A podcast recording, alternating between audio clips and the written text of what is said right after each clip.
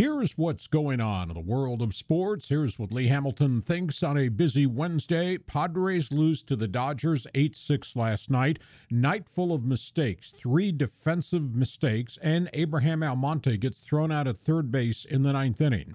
Padres wasted a 14 hit night at home plate. Jedd Gyorko had a three run home run. Almonte had four base hits. LA, though, came from a 3 0 deficit, banged away at Ian Kennedy, and posted the victory. Uh, Carl Crawford, RBI single, two run home run for the Dodgers, the difference maker. Padres have dropped four of their last five. Left hander Eric Stults on the mound against Roberto Hernandez tonight. Padres, meanwhile, make a lot of news off the field. They hired Don Welke, a 71 year old scout, as their vice president of scouting. He was one of the key components of the turnaround of the Texas Rangers organization. He'll be the right hand man to new general manager A.J. Preller.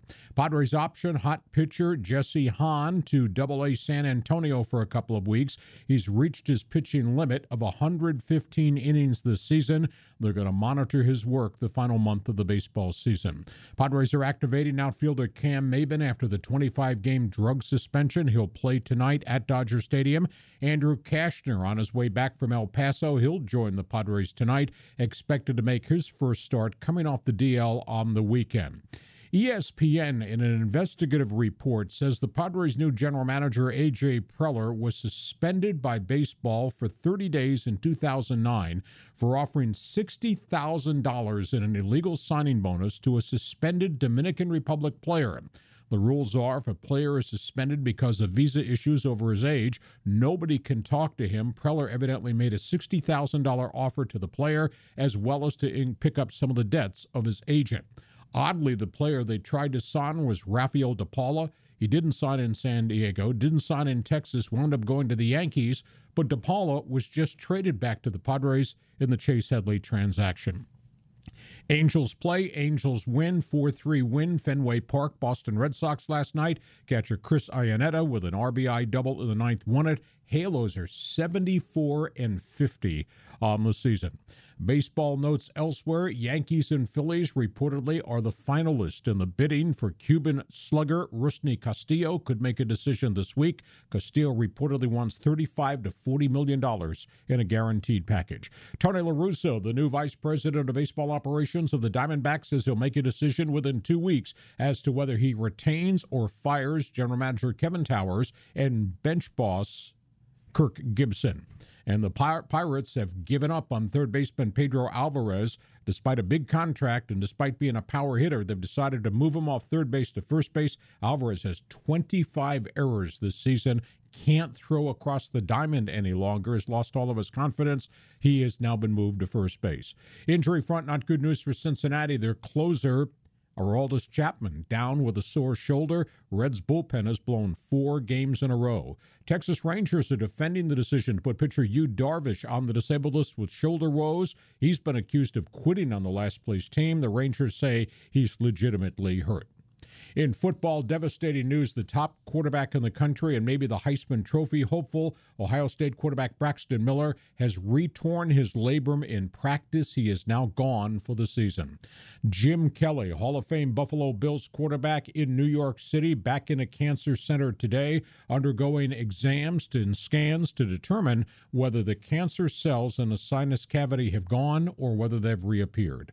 Minnesota Vikings are going to make five payments in an out of court settlement to gay and lesbian charities in the state of Minnesota, the aftermath of a settlement with former punter Chris Kluwe, who had sued them for defamation of character. And Cleveland Browns coach Mike Pettine very upset at Johnny Manziel for the obscene gesture he made on the field at the end of the Browns Redskins game on Monday night. He said Manziel showed no poise, no focus, no maturity. NFL is going to help out coaches that have decided to expand the developmental squad roster to 10 players this coming season. That means there'll be 53 players on the active roster and 10 more for practice. Chargers in desperate need for defensive line help have signed former Washington Redskin wide body pass rusher Doug Worthington. They released Dom Scafé, who had a hip injury. Steelers, in a surprise, going with a young defensive line, have now decided today to bring back 11 year veteran defensive end Brett Keisel. They've signed him to a free agent contract. Colts owner Jim Irsay has asked for a delay in his DUI drug trial, slated to start next week in Indianapolis. Meanwhile, in basketball, Dick Bavetta, legendary NBA referee, has announced his retirement after 39 years in the game.